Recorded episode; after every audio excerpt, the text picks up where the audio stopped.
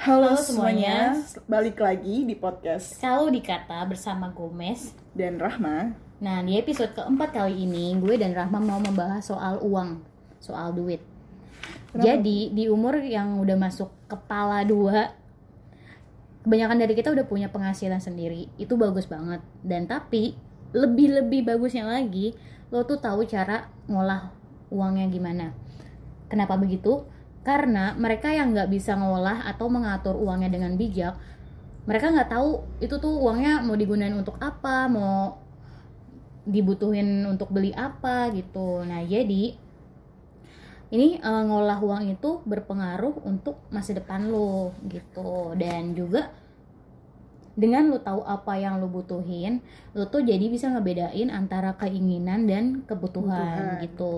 Jadi sembaring belajar cara mengatur uang, lo juga bisa mulai belajar kayak em, investasi gitu dan mengenal instrumen investasi itu sendiri gitu. Betul banget. Kalau kita tahu apa tujuan keuangan kita, kita bisa nempatin instrumen apa yang tepat, instrumen investasi apa yang tepat untuk kita. Karena kan tergantung dari tujuan keuangan. Ada yang mau beli rumah, mau nikah, atau ada juga yang mau berangkatin ibu bapaknya naik haji. Itu tuh bisa banget dengan mengatur keuangan sendiri gitu. Nah, gitu gimana tuh eh, caranya mengatur keuangan?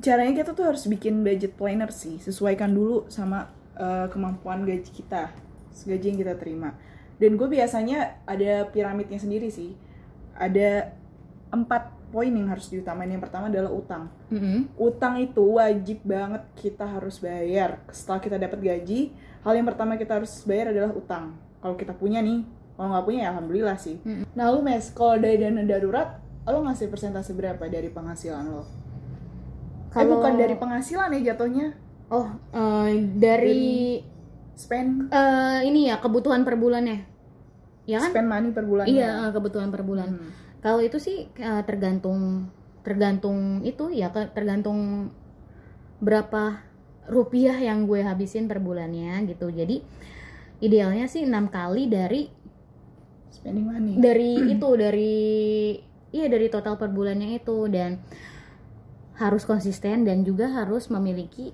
kayak eh, ini loh penaikan tiap bulannya Mhm. gitu jadi tuh ya emang untuk nyiapin dana darurat ini lo harus punya persentasenya sendiri karena kan orang beda-beda ya persentasenya dan juga kebutuhannya juga beda-beda jadi lo yang menurut gue lo yang set sendiri gimana dan nanti lo yang atur gitu Iya, menurut gue juga sih kalau dana darurat karena gaji kita beda-beda, ada yang di bawah UMR, ada yang di atas UMR.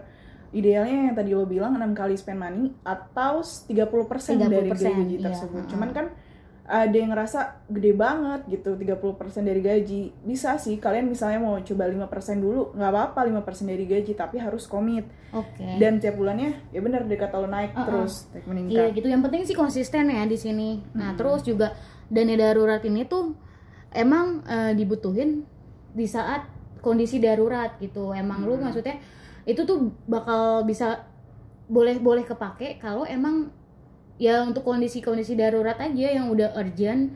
Kalau buat belanja-belanja doang gitu mah nggak usah pakai dana darurat. Ya, jangan sampai ya, Iya, jangan sampai jadi dana darurat ini di kondisi pandemi itu sangat berguna gitu. Apalagi kan di ekonomi sekarang kan belum stabil gitu. Jadi kita harus mempersiapkan gitu. Mau nggak mau gitu. Masa iya sih mau ada pandemi ada pengumuman dulu, ya Nah, kan? itu. Jadi bukan berarti saat pandemi kita baru nyiapin ya kalau bisa dari jauh hari bahkan sebelum karena kan sebuah pandemi itu nggak bisa diprediksi juga. Jadi kita harus mempersiapkan diri. Nah itu. Dan yang ketiga ada investasi. Setelah utang kita udah bayar utang, udah nyiapin dana buat dana darurat, baru ke investasi. Nah di investasi ini gue tekanin sekali lagi jangan pakai dana darurat karena menurut gue itu udah hal-hal dua hal yang berbeda Jadi harus dipisahin juga ya. pisahin pisahin juga duitnya kenapa jangan pakai dana darurat karena takutnya ada suatu kejadian misalnya lo pakai saham terus sahamnya lagi uh, ada masalah lah nanti lo akan terjadi. Ya dan sebenarnya banyak sih kayak modelan reksadana, saham, emas. banyak banget sebenarnya instrumen investasi. Itu makanya tergantung dari tujuan kita sih mau apa. Karena setiap inget ya kalau investasi itu jangan ikut ikutan pokoknya jangan ikut ikutan nggak usah neko-neko deh ngarepin untung yang gede. Karena untung yang gede resiko pun juga Gede. gede gitu. Terus yang terakhir baru deh uang buat have fun lah senang-senang Buat buat, foya-foya. apresiasi bukan buat foya sih lebih kepada apresiasi diri gitu entah buat Ya tapi Kalau ya pastiin dulu ya yang tiga tiga pos ini tuh udah lu amanin Mm-mm, gitu betul, sebelum lu masuk ke yang senang-senang ini. Mm-mm. dan gue mau nambahin lagi nih Eh, menurut gue di Indonesia sendiri udah banyak banget sih sebenarnya udah yang nyoba investasi cuman lupa untuk mencoba literasi. Maksudnya baca. Jangan lupa baca karena eh, yang gue pernah baca 76% dari orang Indonesia itu udah pakai investasi instrumen investasi lah. Tapi cuman 38% nya doang yang Paham udah betul-betul. baca yang paham udah betul investasinya itu apa. Kenapa gue bilang harus paham betul? Karena itu tuh eh, menghindari investasi-investasi bodong gitu Biar Jadi ke- biar terhindar dari penipuan. Mm-mm, betul Iya, banget. Soalnya kan banyak juga tuh yang kayak ayo ayo investasi di sini keuntungannya segini gini gini. nah iya Oke, nah. jadi betul banget tuh harus belajar. Heeh, harus belajar dan iya satu lagi jangan sampai tergiur sama ada tuh kan investasi yang menjanjikan keuntungan dengan angka yang pasti misalnya ada nih investasi eh, ngasih keuntungan 50% langsung balik itu sumpah jangan percaya apalagi pakai angka. Karena sekali lagi investasi itu fluktuatif jadi nggak pasti. Itu sih bahaya banget. Itu tapi lu juga harus tahu cara nabung yang baik dan benar gitu. Soalnya waktu itu yang gue cobain yang gue terapin selama beberapa beberapa bulan ya sampai sekarang sih masih sih. Jadi tuh gue nabung tuh berdasarkan tanggal misalkan ini tanggal 1 ya nabungnya 1000 nanti tanggal 2 2000 tanggal 3 3000 dan sampai seterusnya. Itu gue coba cara itu dan eh, kelihatan gitu loh pas akhir bulan gue ngerasa itu gue nggak punya uang karena tuh gue udah ada simpenan gitu di di awal bulan gitu. Jadi dengan cara kayak gitu lu tuh ngerasa nabung itu tuh nggak jadi beban tapi tuh kayak emang keharusan gitu untuk jaga-jaga. Kalau misalkan lu tiba-tiba kagak ada duit ya kan? Kita nggak ta- nggak ada yang tahu dong kondisinya kayak gimana. Nah jadi Iya, gitu sih pintar-pintar nabung juga. Dan itu cara yang efektif menurut gua. Jadi nabung per tanggal. Nabung bertanggal Heeh, dan biasanya tuh bisa menghasilkan 300 sampai 400 ribu. Oke. tapi tergantung tanggal itu kan. Ada yang dua- 28 hari Iya. doang ada yang 30. 30 ada yang 31 gitu Nah, jangan lupa nih setelah lo udah masukin ke pos, lo nabung, lo bla bla bla yang tadi, jangan lupa juga dievaluasi. Itu perlu banget sih evaluasi. dievaluasi keuangan. maksudnya gimana Iya periksa, periksa dari aset yang lo punya sekarang, pertumbuhannya gimana, entar dari investasi lo misalnya lo punya emas. Periksa tuh emas naik atau turun. oh, laporan gitu, dari laporan. investasinya itu ya Periksa, periksa juga tanggungan utang lo kalau lo punya utang. Nah itu. Apa? Nah terus juga lu uh, mesti pintar nabung dan lu juga mesti pintar nahan Nah, apa nih? nahan diri dari belanja-belanja gitu Oh. loh dari belanja hal-hal yang gak penting gitu apalagi kan di e-commerce yang mau yang oranye atau yang hijau mereka kan biasanya kan ngadain promosi yang gratis ongkir lu tuh bisa 2000 2000 lu udah bisa belanja ya kan kayak emang gak ada minimal ongkirnya kan itu kan Iya. pasti tergiur banget dan tapi balik lagi nih tuh gue butuh apa enggak Nah betul betul. Nah, tapi tuh cara cara lu buat eh, tahu lu butuh barang itu atau enggak, biasanya sih kalau yang gue lakuin gue tuh nunggu dulu nih seminggu.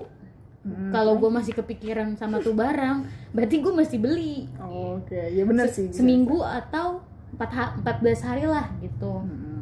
Kalau misalkan kayak kepikiran mulu dan lu ya nggak mesti dari kepikiran mulu sih, lihat dulu dari kebutuhan lu gitu. Jadi jangan wah anjir diskon nih serbu gitu nggak nggak nggak nggak kayak gitu mainnya kalau kayak gitu lu susah dong kayak Iya. Eh, tapi financial planner apa tujuan dari ngerancanain keuangan itu tujuannya bukan buat kaya. ya maksudnya kayaknya tuh dalam artian punya duit lah kalau misalkan kayak gitu kan duitnya kan barber barber aja keluar ke mana-mana Iya, lebih ke arah lu bisa ngarahin duit, jangan sampai Iya. duit yang ngarahin lu gitu. jadi kita yang nyetir ya Dan jangan lupa sih, menurut gue juga penting nyatet duit keluar sih. Biar kita sadar gitu loh, duit yang kita udah keluarin itu berapa. Karena kadang dari kita males gak sih oh iya sih nyatet receh kan iya bener. padahal itu juga duit cuy duit kita dan kita perlu catat itu biar kita tahu nih wah berarti kemarin gue habis ke kafe ngabisin duit segini nih ini foya-foya apa enggak ya jatuhnya tapi kalau misalnya emang ada urusan yang penting ya apa-apa gitu Wah ini sih gue juga baru tahu harus eh, di note pengeluaran dan pemasukan Hmm. kita karena kayaknya tuh bukan cuma lu ngedirin usaha aja lu tahu Iya. pemasukan keluarnya tapi juga ya di kehidupan sehari-hari juga bisa ya perlu banget di tabungan lu sendiri. Mm-mm, tabungan keluar masuk lu beli bensin aja lu catat itu menurut gue penting sih karena sekarang di HP di smartphone kita udah ada kok aplikasinya jadi nggak perlu punya basic akunting juga bisa aja lu download aplikasinya lu catat nanti lu kelihatan nih wah sebulan gue habis segini nih spending money-nya segini nih. Berarti dana darurat lu inget harus enam kali dari situ. Harusnya idealnya tapi balik lagi kalau lu nggak sanggup lu balik dari komit lu tadi berapa persen gitu. Nah ini tuh ada satu lagi nih dana yang kadang orang jarang sentuh karena menurut mereka manfaatnya tuh belum dirasain sekarang. Karena cuma ada beberapa momen doang saat itu ngerasain manfaatnya yaitu dana proteksi dana proteksi sendiri itu maksudnya kayak gimana yang kayak asuransi BPJS menurut gue itu juga penting sih karena kan kita nggak tahu ya sewaktu-waktu kita Sakit. sakit atau apa musibah Kecelakaan. terjadi iya jadi penting banget nih kalian cari informasi tentang dana proteksi tadi untuk eh, disiapkan ke depan Persiapan gitu ya. Persiap- persiapan Jaga-jaga biar kita ada yang jagain.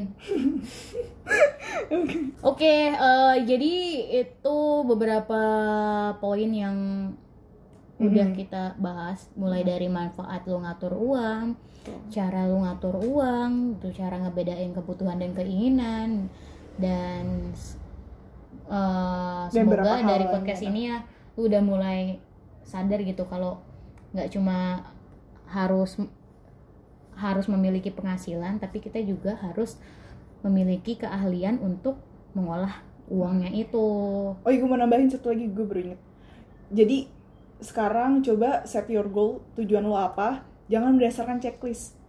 Maksudnya dalam artian hal Lo harus punya mobil, lo harus punya rumah, lo harus punya ini. Jangan maksud gue Lo harus tahu tujuan lo apa dulu. Itu sih yang paling penting. Tujuan lo apa saat ini? Tujuan jangka pendeknya? Tunggu Tujuan jangka panjangnya apa Jadi jangan ikut-ikutan sekali lagi ya. jangan ikut ikutan orang ya. Mm-mm, karena itu kebutuhan orang juga beda-beda. Beda-beda. Dan goalsnya juga beda-beda juga Iya, benar, gitu. benar. oke. Yaudah terima kasih sudah mendengarkan. Sampai ketemu di episode selanjutnya. Iya, dadah dadah. Thank you. Thank you